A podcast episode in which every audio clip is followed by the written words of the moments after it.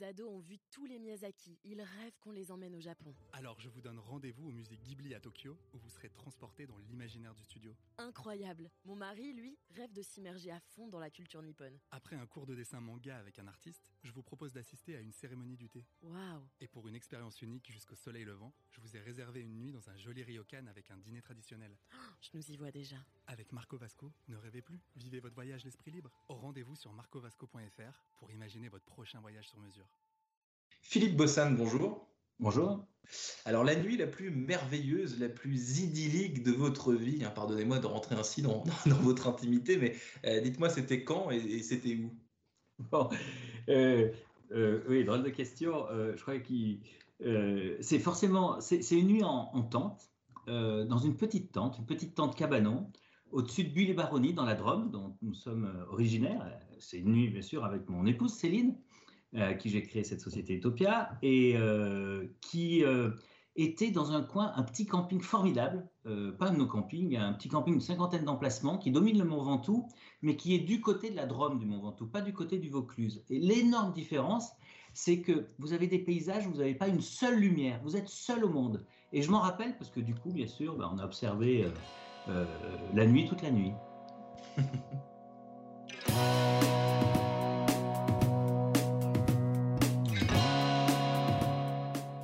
Bonjour à tous et bienvenue au Talk Dessineur du Figaro en visio, euh, toujours avec mon invité aujourd'hui Philippe Bossan, DG et cofondateur euh, de Utopia, donc avec euh, votre épouse Céline, vous venez de, de le dire, Utopia avec un H et deux T, donc euh, comme une hutte. Donc je vous laisse décrire Utopia, Philippe Bossan, mais c'est le meilleur nom que vous pouviez trouver pour votre, pour votre société. Je ne sais pas, mais il illustre un peu notre rêve de camping finalement. Une hutte, un abri sommaire qui se démonte, où on essaye de, de se fabriquer un peu de confort, et puis en même temps une utopie, cet endroit, euh, cette île des bienheureux qui n'existe pas, de Thomas More. Euh, voilà, cet endroit pour couper, pour déconnecter. euh, donc cette contraction nous va bien depuis le premier jour de l'entreprise. depuis le premier jour de l'entreprise en 1999. Donc, vous avez aujourd'hui euh, 49 sites. Comment est-ce que vous choisissez euh, ces espaces, ces sites protégés qui sont euh, uto- utopiques On vient de décrire ce, ce concept. Comment est-ce que vous les choisissez? Est-ce que c'est toujours simple euh, d'avoir les droits euh, pour s'installer dans des endroits euh, si préservés? Alors oui, 49 sites qui sont sous notre marque Utopia, mais plutôt près de, de plus de 60, 65 même, parce que certains sont en cours de transformation et quand on les aura transformés, qu'ils seront en standard Utopia, on pourra mettre notre marque dessus. Comment on les choisit Euh, alors, ils sont plutôt en espace, dans des espaces naturels, des beaux espaces. C'est toujours difficile de s'y implanter, bien entendu. Euh, on les choisit déjà parce qu'on aurait envie justement de poser notre tente dessus. On dit, est-ce qu'on passerait deux, trois jours ici en famille avec nos enfants pour qu'est-ce qu'il y a à faire autour? Est-ce que le vent est bien? Est-ce qu'on est, qu'on est bien? C'est ça nos études de marché. Donc on les choisit comme ça. Après, pour avoir les autorisations, c'est une toute autre histoire. Parfois, euh, ça peut prendre jusqu'à 10 ans. Ça prend en moyenne 3, 5 ans maintenant en France quand il s'agit de création. Quand il s'agit par contre d'adaptation de camping existants, c'est plus facile. Euh, mais hélas, on peut regretter qu'en France, aujourd'hui, la réglementation nous pousse à devoir faire des campings nature en centre-ville, ce qui quand même n'est pas facile. Ah ouais, mais sur ces espaces absolument protégés où il n'y a personne, on comprend euh, que ce soit plus complexe euh, d'avoir les droits. Vos, arguments dans, dans- dans ce cas-là pour, euh, pour créer votre, votre, uni- votre univers, pour implanter vos huttes et, et- et votre, et, et- et votre société, c'est quoi? Qu'est-ce que qu'est-ce que vous dites? Ça prend 10 ans, mais vous y arrivez finalement. Grâce à quoi? Grâce à, quel, à Alors, quels arguments? très bonne question. Euh, alors, ça prend rarement 10 ans, heureusement, parce que sinon, euh, on n'a que 20 ans. hein. Euh. Nos arguments, ils sont assez simples, ils tiennent à la nature même du camping. Le camping, par nature, le vrai camping, hein, celui qui est léger, il est léger, il est réversible. On monte sa tente, on démonte sa tente, c'est un tourisme sans trace.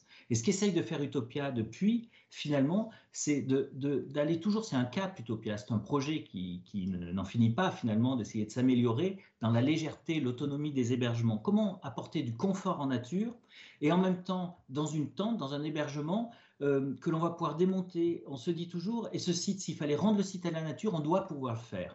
Et quel équipement on conçoit C'est pour ça qu'Utopia a une branche industrielle euh, pour concevoir des tentes, fabriquer des tentes, des hébergements, des chalets, pour toujours les rendre plus légers. Et c'est comme ça qu'on arrive à convaincre par finalement ce tourisme avec peu d'impact.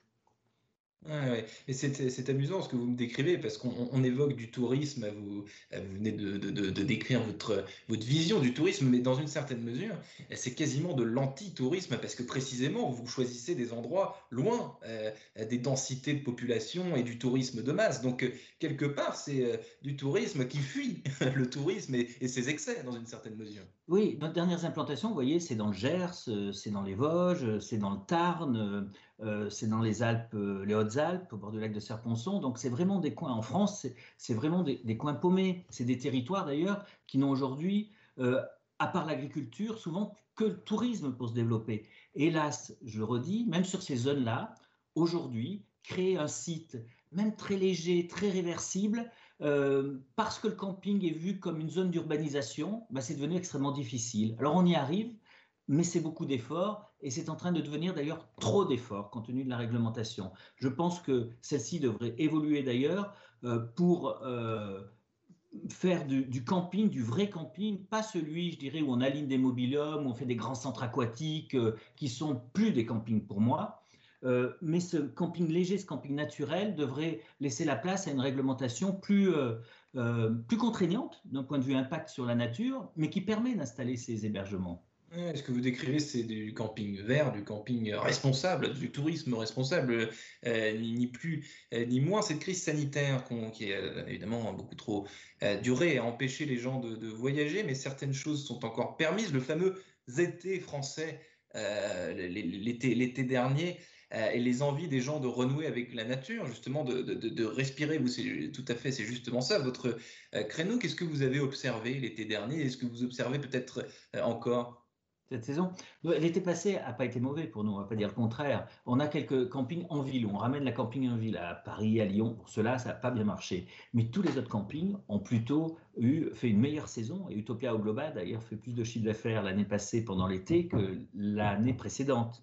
Euh, voilà, donc euh, euh, bien sûr, on avait été fermé trois mois au printemps, donc ça, c'est pas fameux. Mais on a observé des nouveaux clients qui arrivaient.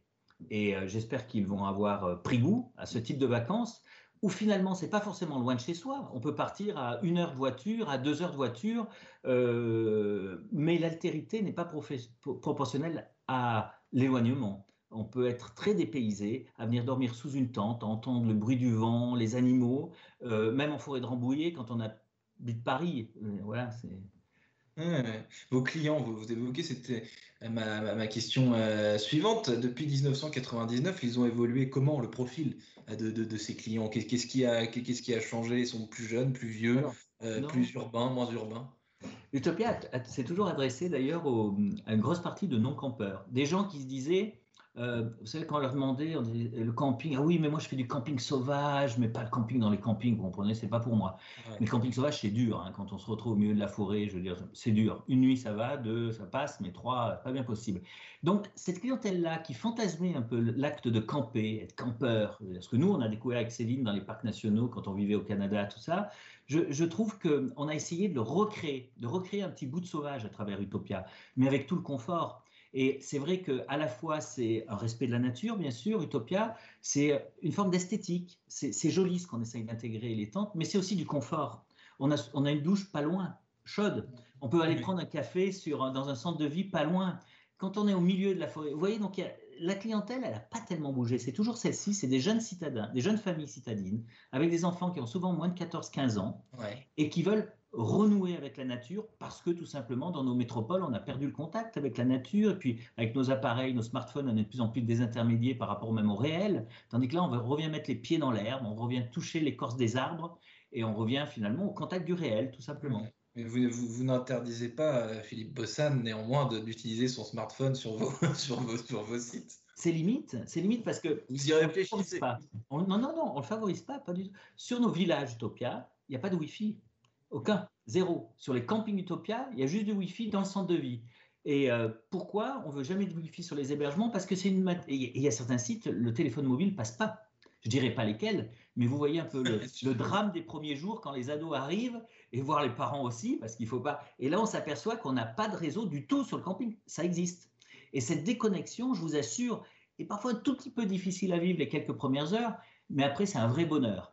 Et c'est peut-être nos clients les plus militants, les plus fidèles qui, euh, ont découvert ce type de, vacances où on refait autre chose finalement. Hein.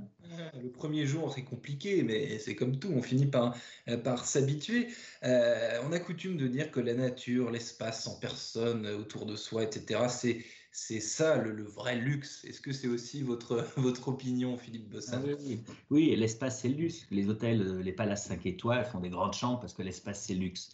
Euh, euh, nous, on pense que l'espace et la nature, c'est le luxe. Vraie nature. D'où la nécessité, bien sûr, de la préserver. La nature nous fait du bien. C'est ce qu'on montre à nos clients. Quand on s'aperçoit que la nature nous fait du bien, on a envie d'en prendre soin. C'est une forme d'écologie, entre écologie punitive, négative, écologie positive il y a cette écologie finalement du cœur qui fait que, ah ouais, c'est quand même pas mal, on va essayer d'en prendre soin.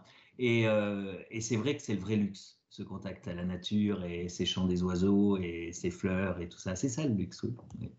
Philippe Bossan, cofondateur de euh, Utopia, qui te donne euh, sérieusement envie de, de partir en forêt, s'oxygéner et de faire du tourisme responsable. Merci infiniment d'avoir répondu à mes questions pour le talk décideur du Figaro. Je vous souhaite une excellente fin de journée. Merci à vous.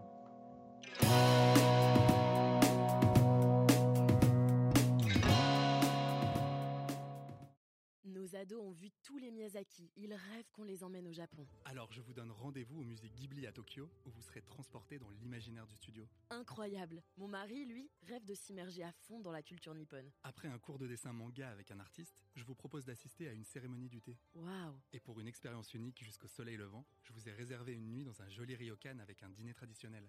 je nous y vois déjà. Avec Marco Vasco, ne rêvez plus, vivez votre voyage l'esprit libre. Au rendez-vous sur marcovasco.fr pour imaginer votre prochain voyage sur mesure.